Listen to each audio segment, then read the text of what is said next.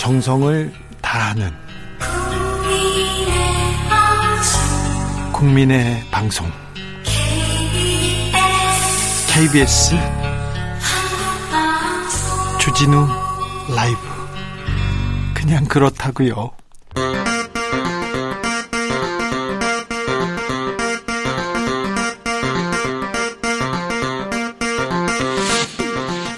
주진우 라이브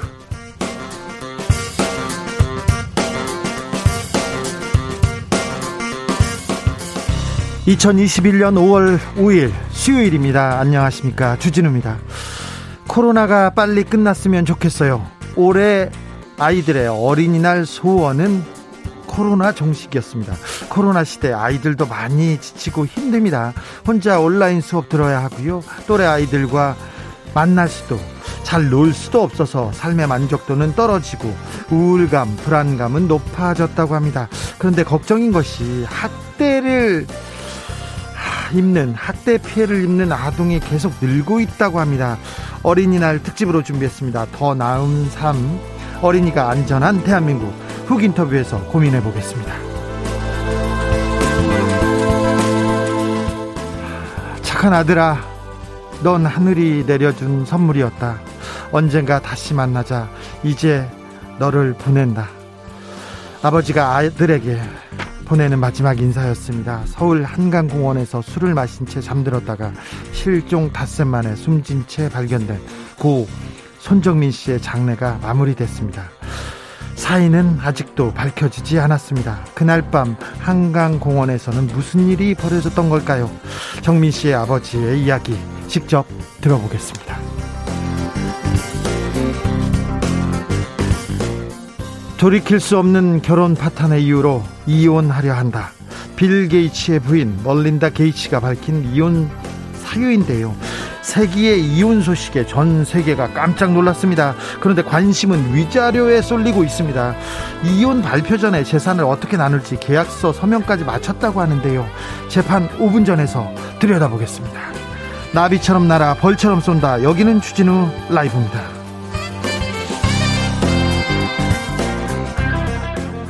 오늘도 자중자의 겸손하고 진정성 있게 여러분과 함께하겠습니다. 아이들은 우리의 미래다. 5월은 푸르고 아이들은 자라는 아, 그런 5월 5일 어린이날이었습니다.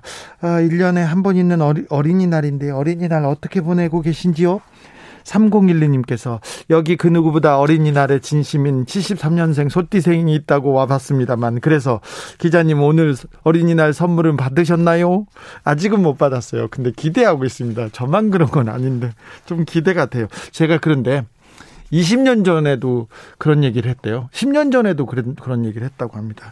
한결같이 어린이날을 어, 뭐 설레게 보내고 있습니다. 아, 주진우 라이브 애청자 중에서도 어린이들 종종 있어요. 종종 문자 주시는데 엄마랑 같이 듣고 있어요. 형이랑 같이 듣고 있어요. 아무튼 오늘 방송 듣고 있는 어린이들 연락 주세요. 응답하시면 저희가 특별한 선물 드리겠습니다. 햄버거 세트 보내드릴 테니까요. 열로 보내시면 됩니다. 샵 9730 짧은 문자 50원 긴 문자는 100원입니다. 콩으로 보내시면 무료입니다. 그럼 어린이날 특집으로 마련하겠습니다. 주진우 라이브 시작하겠습니다.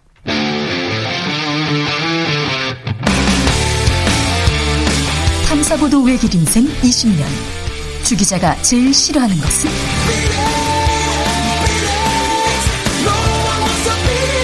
이 세상에서 비리와 부리가 사라지는 그날까지 오늘도 흔들림 없이 주진우 라이브와 함께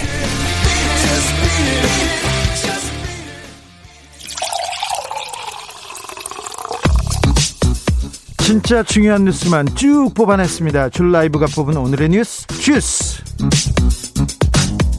정상근 기자 어서 오세요. 안녕하십니까. 어린이날 어떻게 보내셨어요? 어린이날 일하고 보냈습니다. 아이들하고는 어떻게 어린이날 선물로? 어린이날 선물은 네. 네. 조만간 할 예정입니다. 조만간 하다니 해야죠. 당일 당일 해야죠. 일한다고 네. 지금 나와가지고 안 챙기고 그러면 안 돼요. 그 사람을 불러놓고 그런 말씀하시면 어떡합니까? 아니 그럼 준비를 잘 하라고요. 아, 네. 미리 미리 준비하도록 부르지 하겠습니다. 말고 얘기할까요? 어, 내년 네. 네. 아이가 좀 더 크면 네, 네. 하도록 하겠습니다. 알겠어요. 네. 코로나 확진자 현황 좀 살펴볼까요? 네, 오늘 0시 기준 신규 확진자 676명입니다. 이 사흘 만에 다시 600명대 확진자가 나왔는데요. 그러니까요. 어, 그래도 최근 일주일 사이 계속 700명 밑으로 확진자가 나오고 있습니다. 네. 어, 하지만 이 지난 일주일 하루 평균 확진자가 여전히 611명이나 되고요. 이 수도권은 물론 영남권 확진자도 계속해서 두 자릿수로 나오고 있습니다. 전국에서 전국에서 집단 감염 이어지고 있습니다. 네, 충남 아산의 한 교회에서 20명이 넘는 확진자가 나왔고요. 이 전남 여수의 유흥업소에서도 한 20명 가까이 나왔습니다.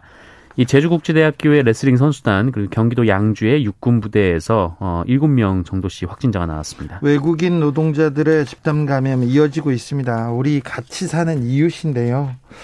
아, 네. 그 외국인 노동자들도 코로나 때 코로나로 아, 더 고통을 받는 걸 보고 매우 마음이 아픕니다. 좀 신경을 써야 됩니다. 네. 지자체에서 그리고 사장님들 좀 신경을 쓰셔야 합니다.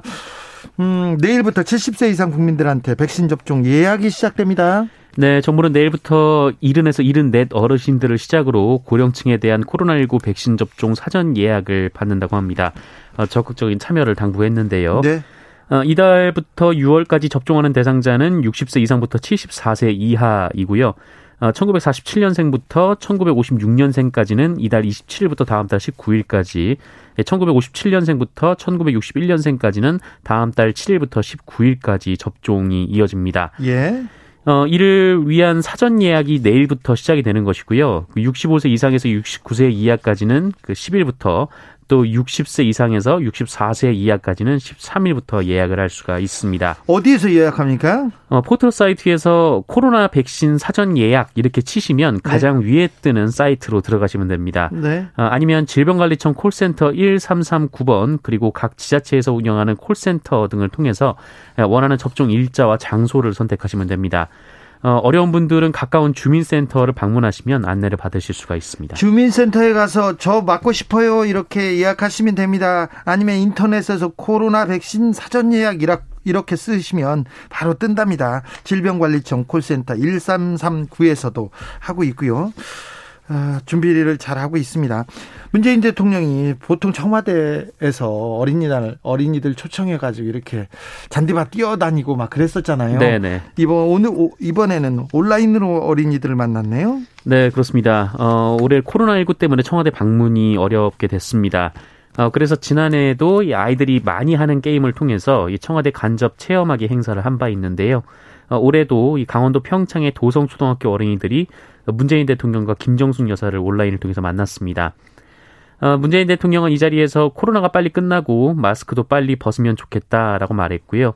지구 환경도 빨리 더 깨끗해지면 좋겠다라고 말했습니다. 네. 어, 그리고 하루빨리 여러분들이 마스크를 벗고 친구들과 신나게 뛰어놀 수 있게 하는 것이 대통령 할아버지의 가장 큰 소원이다라고 말했습니다.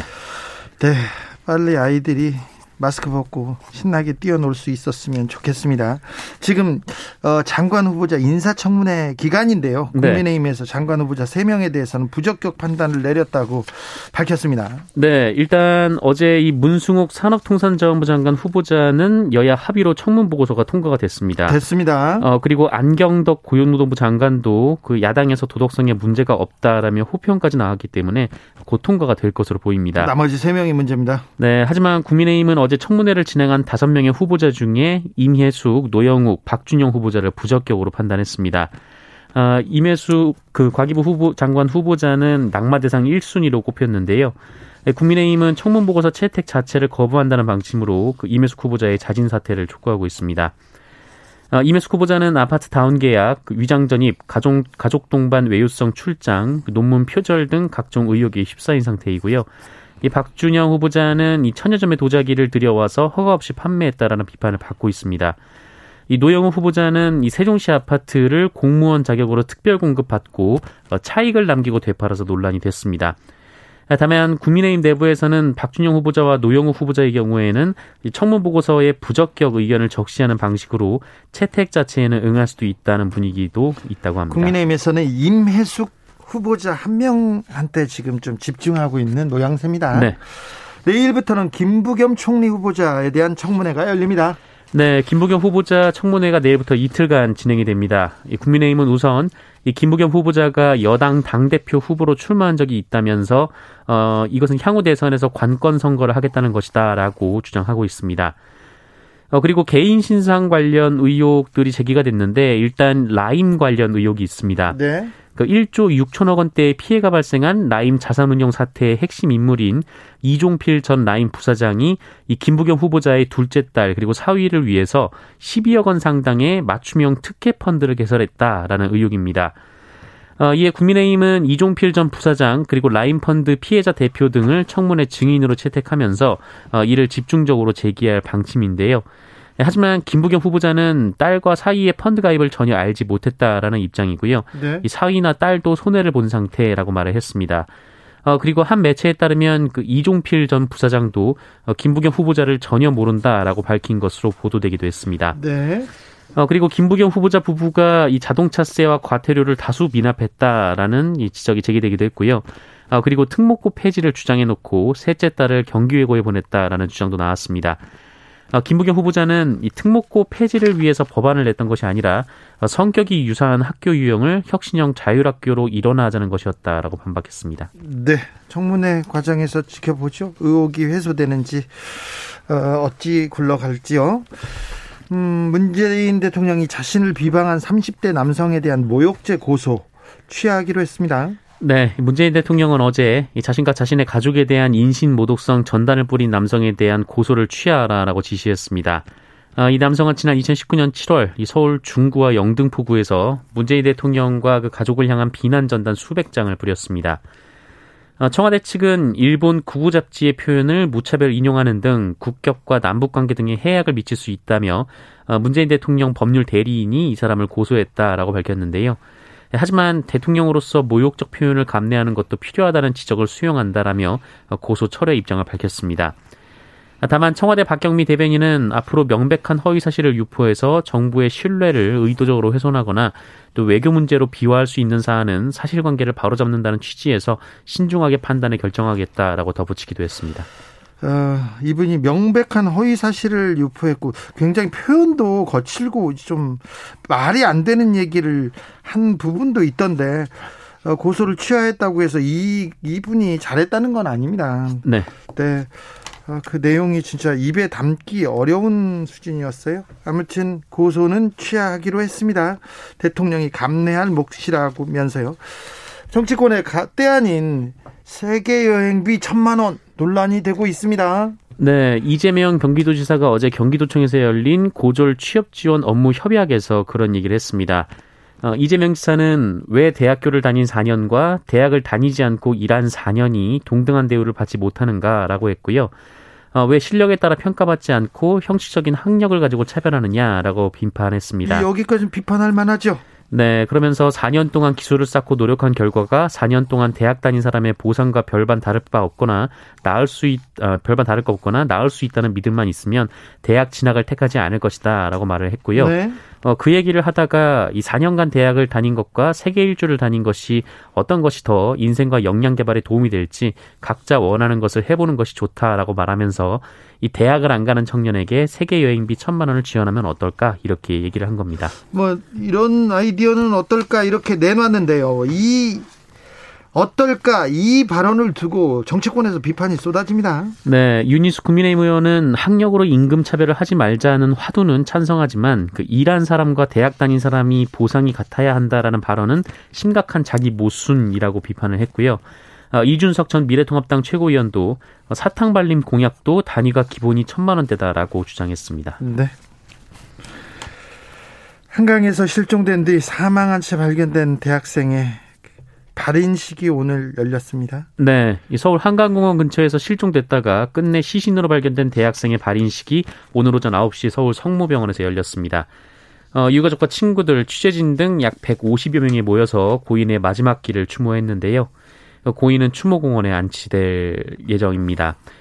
예, 한편 이 고인의 사인을 밝혀달라라는 청와대 국민청원이 올라와서 하루 만에 30만 명 이상이 동의하기도 했는데요. 어, 여러 의심하는 대목들이 나오고 있고 또 이런저런 보도들이 나오고 있는데 현재 경찰이 수사 중에 있습니다. 잠시 후에 저희가 장, 정민 씨 아버지 직접 연결해서요. 아, 이 사건에 대해서 좀 짚어보겠습니다. 언론은 뭘 놓치고 있는지, 그날 한강변에서는 무슨 일이 있었는지 아, 이야기 나눠보겠습니다.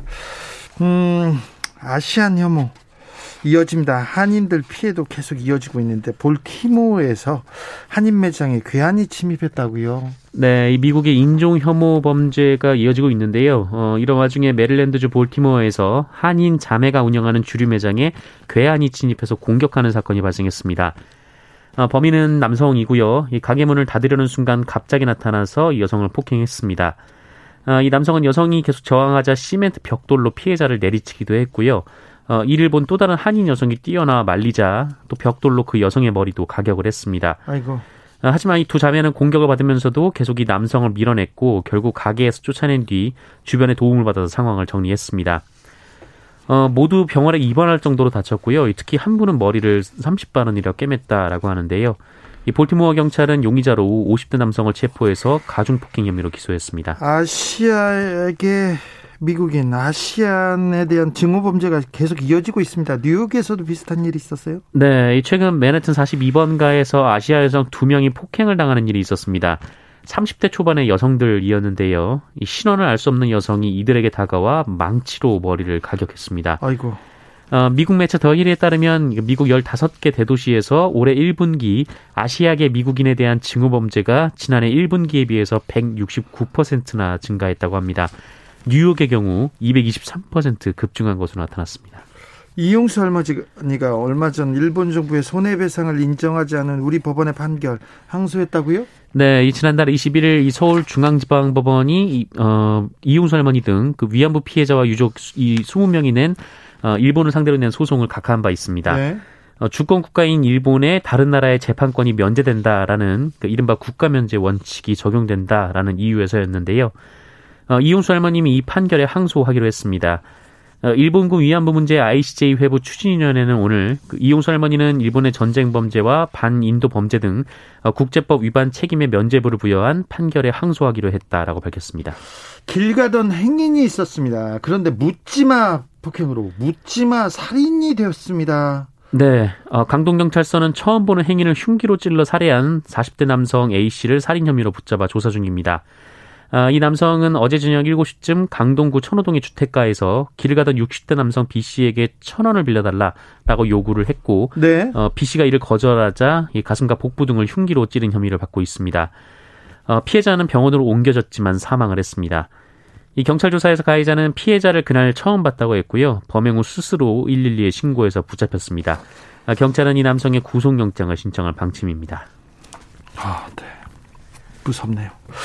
네이버가 비판받고 있습니다. 무슨 일이 있었나요? 네, 이 네이버가 블로그 서비스를 활성화하겠다며 그 2주 동안 블로그에 이 매일 일기를 쓰면 이 네이버 페이 포인트 16,000원을 지급하겠다라고 밝혔습니다. 그런데요. 어, 그런데 2주는 커녕 사흘 만에 조기 종료가 됐습니다. 아, 아니, 2주 동안 일기를 쓰면 돈을 주겠다고 나 네이버 포인트를 주겠다고 해놓고 사흘 만에 닫아요? 네. 어, 조기 종료 이유는 이른바 abusing인데요. 이 네이버 측은 여러 아이디로 복사글을 붙여쓰게 하는 등 그 abusing 형태의 참여자가 지나치게 많다라고 밝혔습니다. 어, 네이버에 따르면 이 챌린지에 3일차까지 참여한 계정이 무려 60만 개에 이르렀다라고 합니다. 예. 어, 그런데 네이버가 이런 이벤트를 벌이면서 그 정도도 예상하지 못했냐라는 비판이 나오고 있습니다. 그러게요. 어, 애초에 이벤트를 헐렁하게 구성하고 그 이 이벤트에 성실히 참여한 네티즌이 있을 텐데 어, 이렇게 일방적으로 종료한 것은 부적절하다라는 지적입니다. 그래서 네이버는 뭐라고 합니까? 네, 네이버는 성실하게 이벤트를 완료한 분들께 혜택을 드리는 것을 검토하긴 했는데 어, 유효한 응모글과 그렇지 않은 응모글을 판별하는 기준도 어, 주관적일 수 있기 때문에 오히려 형평성에 어긋난다는 결론을 내렸다 이렇게 해명을 했습니다만 어쨌건 네이버가 약속을 어겼잖아요. 네, 그래서 네이버를 혼내달라라는 청와대 국민청원까지 올라왔다고 합니다. 주스 정상근 기자와 함께했습니다. 감사합니다. 고맙습니다. 8385님께서 11살 아들 대신 문자 보내요. 아저씨는 참 열심히 일하는 분이라고 전해달라네요. 아, 11살 아들이요. 네. 5513님께서 전북 정읍에 살고 있는 곽류경입니다. 가족들과 함께 내장사 다녀오는 길에 라디오 듣고 있습니다. 코로나 안녕하세요. 네. 코로나 시대 안녕하시죠? 9772님께서는 어린이날 선물은 엄마 아빠의 사랑을 받았어요. 어, 어린이날 선물로 사랑을 받으셨군요. 아이고, 네.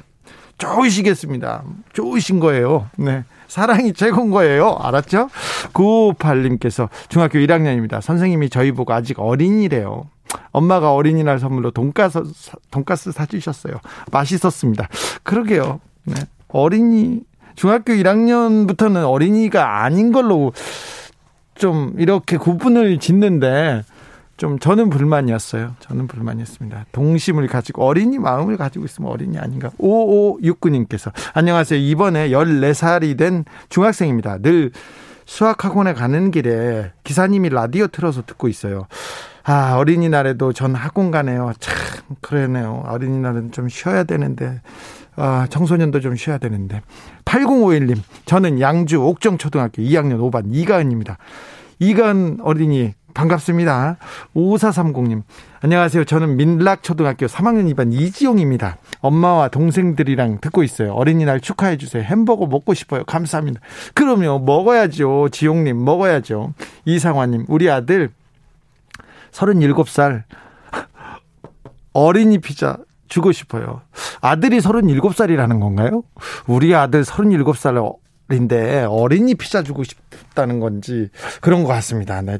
먹어야죠. 시켜 드세요. 많이 드세요. 2427님께서 부모님께서 코로나 때문에 놀러 못 간다고 집에서 열공하라고 하십니다.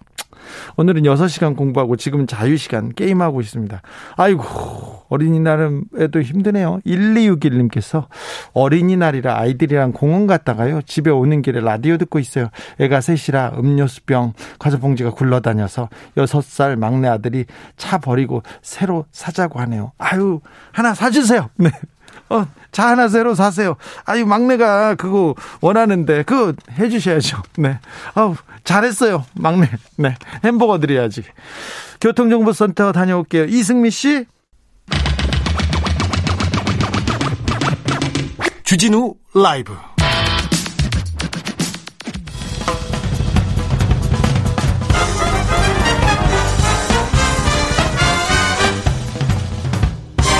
훅 인터뷰. 모두를 위한 모두를 향한 모두의 궁금증 훅 인터뷰.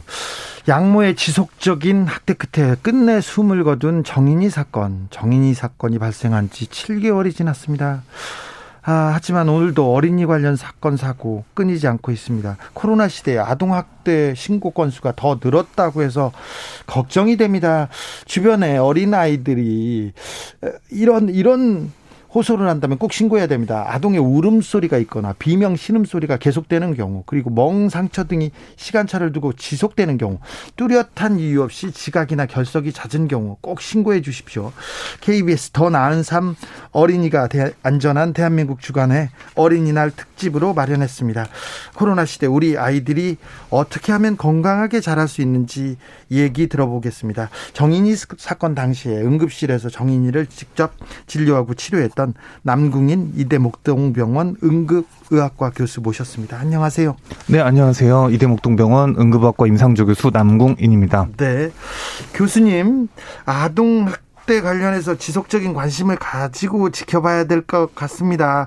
정의나 미안해 챌린지가 온라인으로 확산되기도 했었는데요. 어, 응급실에서 정인이를 처음 만났을 때, 아, 이거 좀 문제가 크다. 이렇게 인식하게 된 뭐, 계기나, 어, 이상한 점이 있었습니까? 사실은 그 그냥 어떤 점이 이상했다라기보다는 정인이의 그 몸 자체가 예. 이 사망으로 이르를 수 있다는 것 자체가 이 사회에서는 그냥 학대였습니다. 네. 사실 어떤 이유로든 이렇게 불의의 사고가 아니라 예. 그냥 어떤 외력에 의해서 아이가 그렇게 사망한다면은 그거는 어떤 의미로든 학대로 해석이 될 수 있고요. 그리고 또 결정적으로 엑스레이를 찍었을 때이 네. 골절이 시기가 다른 골절들이 명백히 나왔습니다. 아, 골절이 한 부분이 아니라 여러 곳이 그것도 시기가 다른 게 보였어요? 네, 그게 전신에 그 시기가 다른 골절들이 차례로 찍혀 나왔는데 그 한 장만으로도 어쨌든 네. 무조건 교과서적인 아동 학대다라고 확신할 수 있었습니다. 처음에 보자마자요.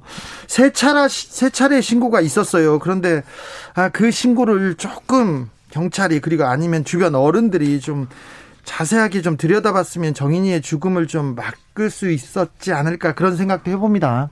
네, 이런 것들을 결국은 시스템의 문제를 이야기할 수밖에 없는데요. 네. 이게 경찰에 신고를 하면은 경찰과 공무원 조직이 오고 아동보호 전문 단체 아보전이 또 옵니다. 그래서 네. 조직이 일원화돼 있지 않고 뭔가 이렇게 책임이 분산된 구조라서 어, 어떻게 보면은 이 신고가 됐을 때 누구도 이거를 좀 인텐시브하게 책임지는 사람이 네, 책임지는 사람이 별로 없습니다. 이런 것들도 좀 문제라고 할 수 있겠고요. 네, 네, 이런 것들이 결국은 시스템의 문제로 정인이의 죽음을 막지 못한 것과 이어지지 않았나 생각합니다. 교수님 응급실에서 지금 근무하시죠? 네, 전 대학병원 응급실에 네. 있습니다. 아유 훌륭하신 일 합니다. 하시는데 저기 응급실에서 일하면서 아동 학대 사례 좀 어느 정도 접하세요? 사실은 흔히 보기는 좀 어렵습니다. 하지만 학대 아동이 응급실로 오는 경우는 대부분 죽거나 아. 죽기 직전 정도 돼야지 저희가 만나볼 수가 있습니다. 아, 교수님께서 혹시 응급실에서 그러면 이거 아동학대다 해서 의심하고 신고한 적도 있으세요? 어, 상당히 많고요. 그 중에 2018년. 많아요? 예, 네, 상당히 아동학대 신고는 많습니다. 의료인은 아동학대 신고가 의무고 의심이 될 경우에는 무조건 신고를 해야 되는 저희 의무가 있습니다. 예. 그래서 조금 뭔가 의심이 된다면 일단 수사기관에 그런 걸 위탁을 하기 위해서 신고를 한 편이고요. 예. 그 중에서 2018년에 어 조금 유명했던 괴물 위탁모 사건이 있었습니다. 네. 저희 병원 응급실에 어 사설 위탁모가 엄마라고 거짓말을 하고 그 아이 부상 입은 아이를 데려온 적이 있었는데요. 네. 결국은 엄마하고 생활고를 토로해서 엄마라고 얘기를 하고 그 아이를 어쨌든 다른 병원으로 보냈고 저희가 조금 아무래도 미심쩍고 아이가 어쨌든 이 정도까지 되면은 이거는 학대다라고 판단을 해서 제가 직접 전화기를 들어서 새벽에 신고를 했었는데요. 네. 나중에 위탁 모임이 밝혀졌고 심지어 그 위탁모가 아이를 집중적으로 뜨거운 물에 넣고 아이를 굶기고 경기한데도 방치해서 결국은 아이는 사망한 사건이고요. 아이고. 이게 징역 14년인가 네. 받았던 지금 복역 중인 괴물 위탁모 사건이었습니다. 네. 응급실에 그래서 선생님 교수님한테 가기 전에 어떻게 다른 어른들이 보고 아동학대 신고를 해야 되는데요. 교수님한테 간 거는 거의 좀 늦어서 굉장히 심각한 경우나 병원에 오는 거 아닙니까? 주변에서 아동학대 신고 매우 중요한데 어떻게 어떻게 어떤 점을 보면 아 신고를 해야 된다 이렇게 알려주십시오 조금. 네, 아동학대는 네 가지로 나누는데요. 네. 신체 학대, 성학대, 그다음에 방임, 그다음 에 감정학대 등이 있습니다. 그래서 각각 카테고리 분류별로 나눠 보면 조금 개념이 이해가 편한데요. 네. 신체 학대는 그야말로 때리는 건데요.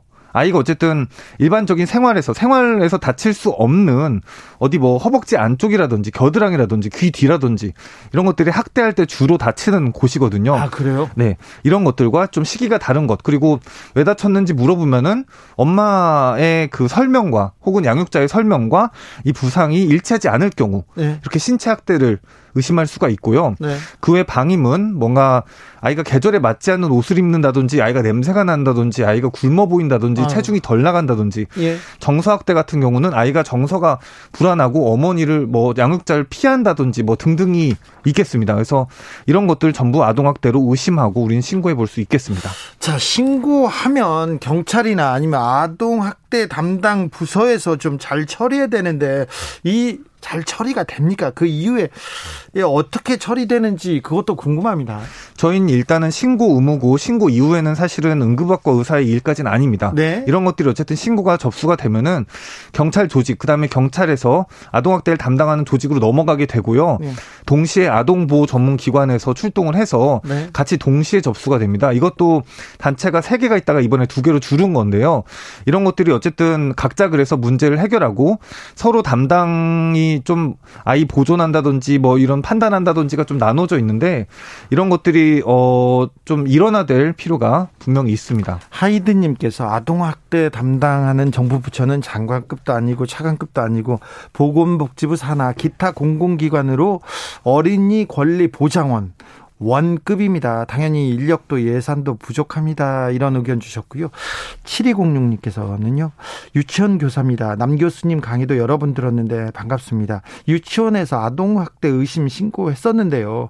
우리나라 아동학대 시스템이 부모가 아동학대 아니라고 하면 그냥 돌아가 버리더라고요.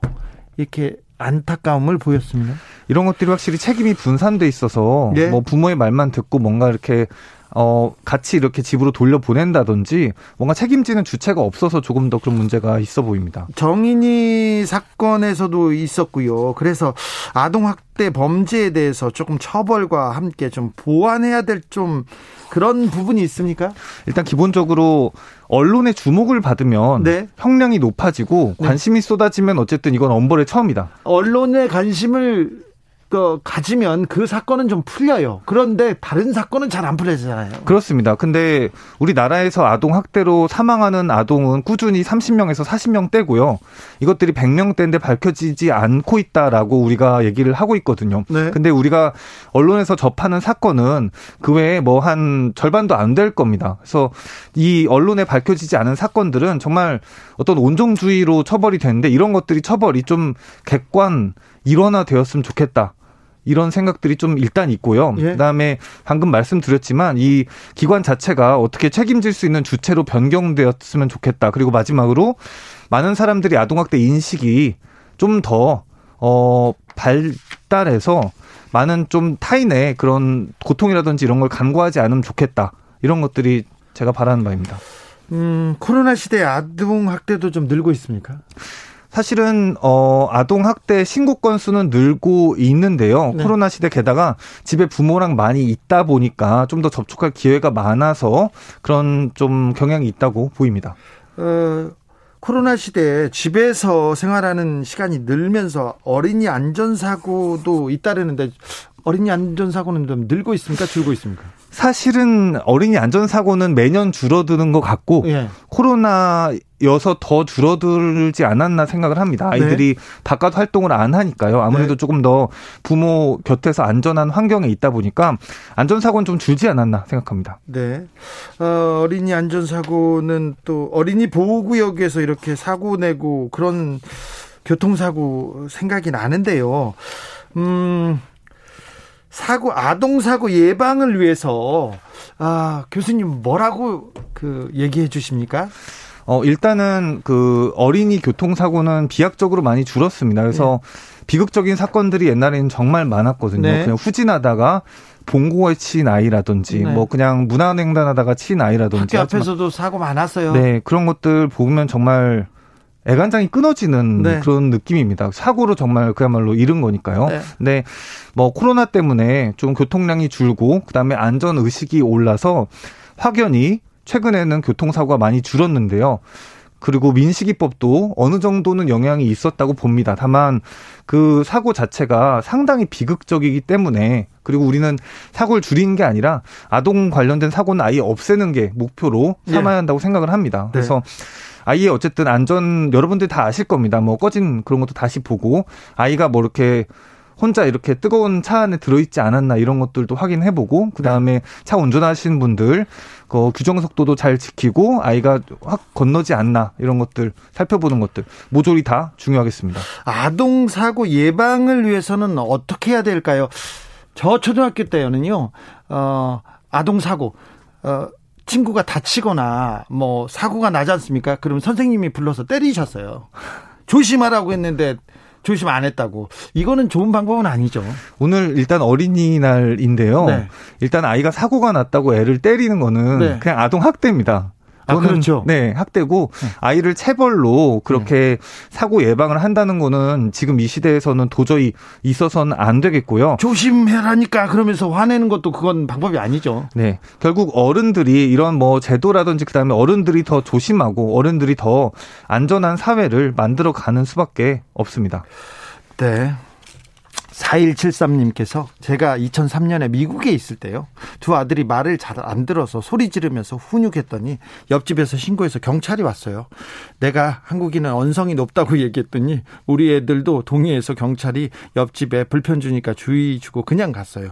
휴, 아들도 잘못하고 큰일인 줄 알았죠. 아, 참.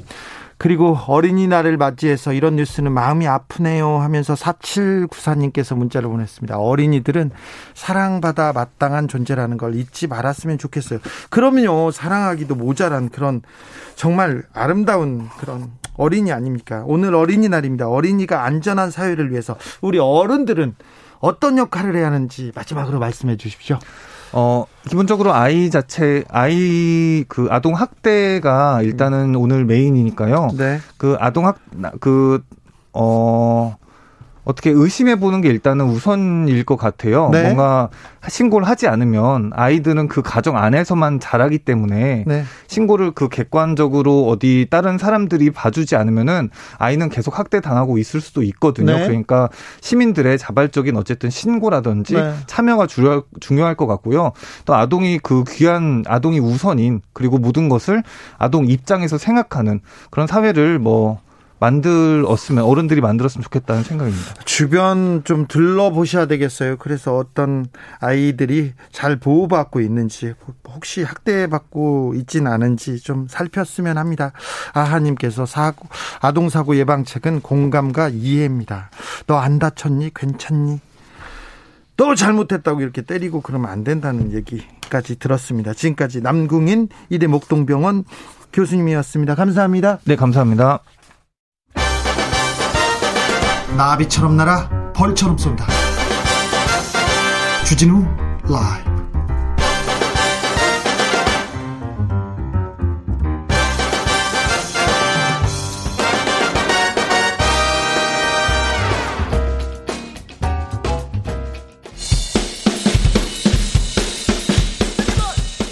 틱탁 틱탁 틱탁. 현란한 입담의 환상 드리블. 오늘 이 뉴스를 주목하라. 이슈 티키타카. 머리부터 발끝까지 핫이슈 뜨거운 이슈를 더 뜨겁게 이야기 나눠봅니다. 청코노 최진봉 성공회대 교수. 안녕하십니까 최진봉입니다. 홍코노 김병민 국민의힘 비대위원. 네 반갑습니다. 김병민입니다. 최진봉 교수님 예. 어디 가셨어요? 너무 오랜만 아니에요? 네. 한 2주 만입니다. 지난주에 많았잖아요. 왜 네. 이러세요? 보고 싶었습니다, 네. 여러분. 두 분 다. 자 화창한 어린이날 어떻게 보내셨습니까? 아 저는 이제 애가 다 커가지고 네. 어린이날이라고 특별히 의미가 없었고요. 우리 네. 김병민 의원은 다둥이 아빠잖아요. 애가 아. 셋입니다. 저희 아이들이 주진우 기자님을 굉장히 싫어합니다. 아, 왜, 왜? 오늘 어린이날에 방송을 불러서. 얘랑 놀아줘야 돼. 김병민 의원 다른 방송국에 갔다 왔어요. 아니, 이러면 안 되지. 네. 어린이날에. 아니, 빨리 대볼까, 아빠한테. 자, 아무튼 어린이날. 자, 세 명이서. 자, 가보겠습니다. 음. 어떤 뉴스부터 먼저 할까요? 자, 여야는 당 지도부를 정비를 하고 음. 지금 계속해서 이제 대선을 향해 달려가고 있습니다.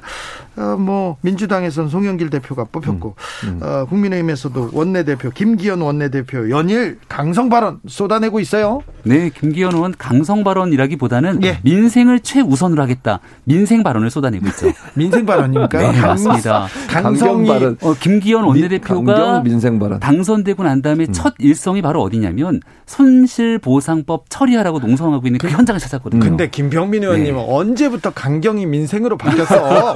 네, 말씀하세요. 네, 여기에 대해서 예. 투쟁도 중요하지만 네? 그냥 정치 투쟁, 노선 투쟁이 아닌 민생 투쟁을 하겠다고 언급하고 있습니다. 했죠. 첫째도, 둘째도, 음. 셋째도 음. 코로나 19 이 위기 상황 속에서 고통받고 있는 우리 국민들 삶을 중심으로 해결하기 위한 민생 투쟁에 나서겠다고 하니까 이제 당선된 지 일주일도 안 됐습니다. 예. 당선된 아마 그 다음 저녁을 같이 했는데 한 두 시간 동안 밥을 먹으면서 얘기했는데 정말 민생밖에 머릿속에 든 게 없습니다. 한번 아, 지켜보시죠. 밥, 을 먹으면서 음, 네. 대통령하고도 밥을 먹으면서 민생 얘기를 이렇게 하시면 좋잖아요. 아, 그러니까 그 얘기를 하는 겁니다. 이게 당선이 되자마자 사실 원내대표가 해야 될 일들이 굉장히 많지 않습니까? 네. 지도부도 꾸려야 되고 그런데 당선이 되자마자 정무수석한테 연락이 왔다는 거예요. 음. 밥 먹자고. 네. 음. 이게 사실 저는 기본적으로 예의가 아니라고 봅니다. 정말로 만나서 밥을 먹고 이야기할 준비가 돼 있으면 당선 축하드립니다. 인사를 먼저 한 다음에 어느 정도 어, 체제가 좀 정비가 되고 나면 청와대로 모실 테니 말씀을 주십시오 하는 게 정상이죠. 여기에 대해서 김기현 원내대표도 지금 당장 만나서 밥만 먹을 수는 없지 않는가 얘기를 했고요. 조만간 만날 수 있는 기회가 생길 테니 협치의 가능성을 청와대가 좀 보여주기 위해서 넉넉한 여유를 가지면 좋겠습니다. 최진봉 아니 밥 먹으러 오려면 밥 먹으러 가면 되지 뭐 이렇게 따져요. 저는 당선되자마자. 그러니까 저는 생각 김병민하고는 먹어도 그렇지. 네. 그 대통령은 못 먹겠다는 거지. 삽바 싸움이라고 생각해요. 어쨌든 이제 오라 그래서 가면 뭔가 있죠. 좀 모양 빠진다는 생각을 하신 것 같은데 뭐 저는 그것보다 정말 원내대표가 대통령 만날 기회가 있으면 만나서 지금 말씀하신 민생 얘기 좀 하시고 또 이렇게 이렇게 해줬으면 좋겠다 이런 얘기 자주 하는 시간이 있었으면 좋겠어요. 또 뭐 이제 이번에는 불발 이 됐지만 당 대표 또 선출되고 나면 당 대표 원내대표 같이 좀 만나셔서 대통령 허심탄회하게 얘기할 수도 있잖아요. 또 국민의힘이 요구하는 요구 사항도 있을 거고 이런 부분들 적극적으로 얘기해서 좀 정책 과정에도 이렇게 반영될 수 있도록 하는 기회를 가지면 좋겠다 이런 생각이 듭니다.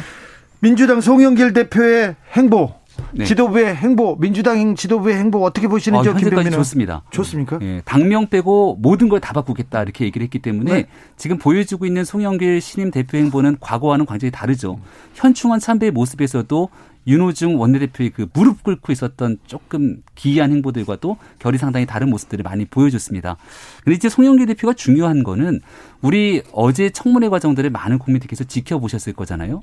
보고서 채택도 잘 안 돼 있는 상황인데 이를 이제 임명 강행하려고 하는 청와대의 움직임이 있을 때 당명 빼고 다 바꾸겠다라고 얘기를 한다면 민주당이 뭔가 달라진 모습을 보여야 되죠.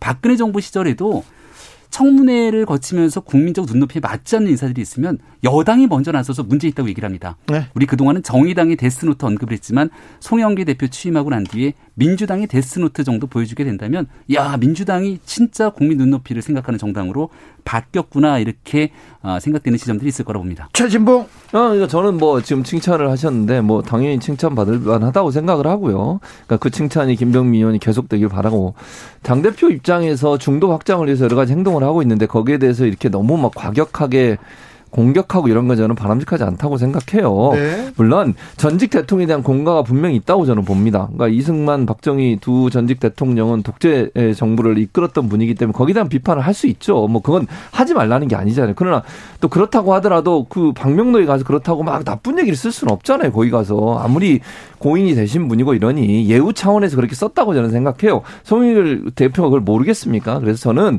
너무 과격하게 이렇게 대표가 어쨌든 중도 확장도 하고 공가가 있는 전직 대해서 예우를 갖추는 것에 대해서는 그냥 넘어가줘도 저는 된다고 생각해요. 그걸 가지고 이렇게 뭐 강경하게 얘기하는 것 자체가 민주당에도 도움이 안 된다고 저는 보고 일부 이렇게 강성 청양을 보이는 분들의 글이나 이런 것들이 또 보수 언론에 타겟이 돼서 그게 또 날라 어, 퍼날라지다 되면 이게 또 부정적인 영향을 미칠 수밖에 없 잖아요. 그래서 좀 좀 진정성을 가지고서 바라봐 줬으면 좋겠다 이런 생각이 듭니다. 그 점에 대해서는 좀 흐뭇하게 바라보고 있죠 국민의힘에서는. 어 우리 국민의 힘이 그동안 과거의 퇴행적인 모습을 좀 벗어나서 중도로 외연확장하기 위한 많은 노력을 했을 때도 아마 민주당에 지각 있고 합리적이고 상식적인 분들께서는 그래 국민의힘 잘하고 있다 이렇게 응원했을 거라 봅니다.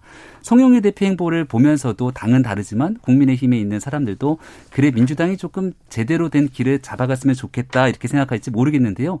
근데 또 당은 원팀으로 함께 움직여야 되는 모습이 있는데 김용민 최고위원은 혼자서 또 봉화 마을을 찾았더군요. 이런 모습들을 지켜보게 되면 송영길 대표가 가고자 하는 길과 그리고 1등 최고위원으로 당선된 김용민 의원이 가려고 하는 길들이 엇박자가 나기 시작하는 순간이 올 것 같은 기시감이 드는데 이거 이제 송영길 대표가 어떤 리더십으로 끌고 갈지 굉장히 중요한 지점이 있을 거라고 봅니다. 송영길 대표 칭찬하더니 갑자기 또 김용민 의원 여기를 꺼내가지고 저는 이렇게 생각해요. 뭐 당에서 의견이 다른 부분이 있는 것은 건강한 당이라고 하는 하나의 증, 증거라고 저는 생각합니다. 근데 다른 의견이 있을 수 있다고 봐요.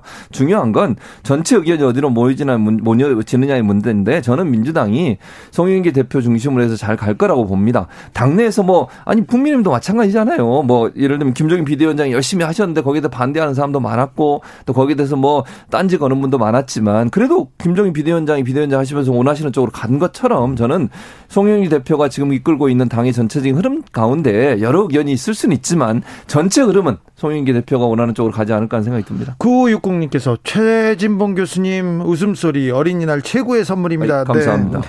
아, 네. 호탕한 웃음소리. 제가 웃음으로 인기를 네. 끌고 있습니다. 아, 그래요? 아, 예. 별걸로 다 인기를 끌으세요? 제가 래퍼로도 인기를 끌고 아, 웃음으로도 인기를 끌고. 교수님이 예. 언론의 정통한 교수님께서 저 웃음과 랩으로 지금 네. 승부하고 있다는 거에 대해서 어떻게 보세요? 은근히 매력이 있어요. 아, 그렇습니까? 예. 목소리 듣지 않더라도 웃음소리로 최진봉 교수님을 한 번에 알 수 있습니다. 자, 교수님. 예. 자, 국민의힘 당권 레이스 윤곽이 좀 드러나기 시작하는 것 같아요. 나경원 전 원내대표 계속해서 들썩들썩 거리는 것 같은데 어떻게 보고 계십니까? 저는 나올 가능성이 좀 있다고 봅니다. 예? 나경원 원내대표가 나올 가능성이 있다고 보는데 저는 근데 그게 과연 도움이 될 거냐는 다른 차원의 문제라고 저는 생각해요. 물론 당권을 도전하는 것 자체가 뭐 잘못된 것도 아니고 뭐 문 제가 있는 건 아니라고 봅니다만 옛날에 어쨌든 원내대표였던 분이 또 나오시는 것에 대해서 과연 당이 바뀌고 쇄신하고 있는 모습을 보여줄까 하는 부분에 한계가 있다고 보여지고요. 지난번에 잘 아시는 것처럼 그 필리버스터 하고 이러면서 또 그, 어, 이렇게 법안 통과시키는 것 자체에서 반대하시면 너무 강성적인 이미지를 많이 보여주셨어요.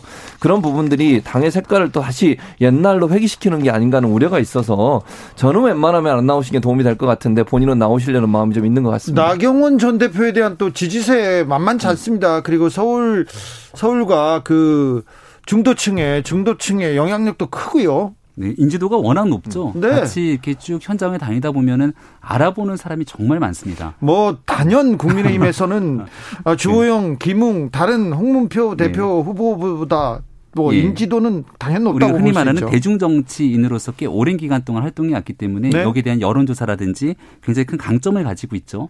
하지만 이제 대통령 선거가 불과 1년도 채 남지 않은 시점이기 때문에 어떤 지도부가 구성되는 게 대통령 후보 선출에 가장 유리한 구도를 점할 수 있을 그렇죠. 것인가. 네. 저는 과거와는 조금 다르게 국민의힘의 당원들과 보수 진영을 지지하는 유권자들이 상당히 전략적인 사고를 하고 있다고 생각합니다. 네. 그리고 지금 4.7 보궐선거를 통해서 아 이렇게 가니까 시장 선거도 다 바꿀 수 있고 조금만 더 가면은 대통령 선거에서도 정권 교체가 가능하구나 생각하는 지점들이 있다고 보기 때문에 지금 나오고 있는 구도 속에서 누군가가 인지도가 조금 더 높다고 단순하게 아 옛날에 저랬으니까 저렇게 갈 거야가 아니라 철저하게 전당대회 모든 선택은 대통령 후보 선출 과정에서 정권 교체를 위해 누가 가장 도움이 되는 전당대회 대표인가 여기 초점이 맞춰져 있을 거라고 국민의힘에서 음. 오세훈 카드를 꺼내 들었어요. 음. 지지도 인지도에서 떨어지는 인지도는 높습니다만 지지도에서 떨어지는 오세훈 카드를 꺼내 들었어요. 음. 그리고 태극기 집회를 태극기 집회와 그 강성인 개신교 단체들 음. 입을 닫고 단결하고 있습니다. 대선 대선을 향해서 가고 있어요. 그래서 아 이번 차기 당 대표에서도 국민의힘 지지자들도 굉장히 전략적으로 정치적으로 판단할 거예요. 그래서 국민의힘 차기 당 대표의 덕목은 뭐라고 보십니까? 대통령 후보 선출 과정에서 가장 국민들의 마음에 들 수 있도록 당을 끌고 가는 사람 그리고 여기서 정권 교체를 하기 위해 누가 가장 비호감도가 적은 사람 저는 이 두 가지 조건이라고 생각합니다. 지역은 크게 영향을 미치지 않을까요? 지역은 뭐 지역만을 가지고서는 무슨 영남이냐 영남이 아니냐 이런 문제보다는요. 우리가 과거 자유한국당 시절에는 자유한국당의 비호감도가 너무 높았습니다. 근데 얼마 전에 있는 여론조사를 보면 민주당의 비호감도가 국민의힘의 비호감도를 넘어서고 있죠. 여기서 자칫 지도부가 이 비호감도를 극대화시킬 수 있는 지도자가 나오게 되면 이제 대통령 선거 어려워지는 거고요. 대통령 후보자 선출을 위한 과정에 꽃길을 깔아주면서 조연 역할을 충실히 할 수 있는 호감도가 그래도 높은 사람. 저는 그런 사람이 지도자로 우뚝 서게 되면 정권 교체 가능성 높아질 거라고 최지봉 교수님 저는 거기에다 플러스해서 물론 그런 부분도 중요하다고 보지만 쇄신할 수 있는 이미지를 함께 갖고 있어야 돼요. 그러니까 김종인 비대위원장이 있으면서 있었던 여러 가지 일들, 쇄신의 어떤 과정들, 그게 뭐 완벽하진 않았지만 그런 과정을 지속해서 갈 수 있다는 어떤 신뢰감을 주시는 사람이 들어와야 된다고 저는 봐요. 그게 아니고 다시 퇴행적이다, 돌아갈 거다. 강성으로 갈 거다 이런 이미지가 생기는 순간 저는 지지율이 쭉 빠질 수 있다고 위험성이 있다고 보거든요. 그래서 쇄신과 변화의 어떤 아이콘 이미지 이런 부분도 함께 갖고 있는 분이 당 대표가 되는 것이 대권에서 유리한 상황을 갈 거라고 저는 봅니다. 도로 한국당 될 우려가 있다면서 황교안 대표가 전 대표가 내가 직접 나서겠다면서 미국도 가고 막 이렇게 합니다. 본인이 예. 나오면 도로 한국당 되는 거 아닙니까? 정치인의 선택은 자유지만 유권자들의 선택과 판단은 현명합니다. 지금 각종 대선 주자 여론조사 지지도에서 만약에 황교안 대표의 행보가 옳다.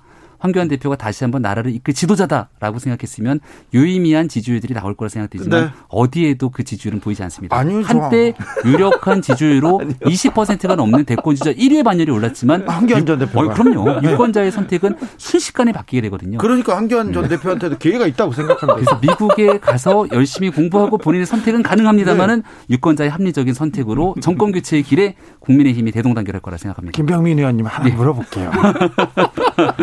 황교안 전 대표 네. 미국은 왜 가시는 거예요? 나라에 대한 걱정. 나라 걱정을 왜 미국 가세요? 그러니까요. 저도 잘 모르겠는데 황교안 대표께 직접 주진우 라이브에서 한번 인터뷰를 해보면 좋을 것 같아요. 저도 모시고 싶었어요. 꼭 물어보고 싶더라고요. 미국 가서 뭐 드시고 싶으신지, 꼭 스테이크 먹고 싶은지.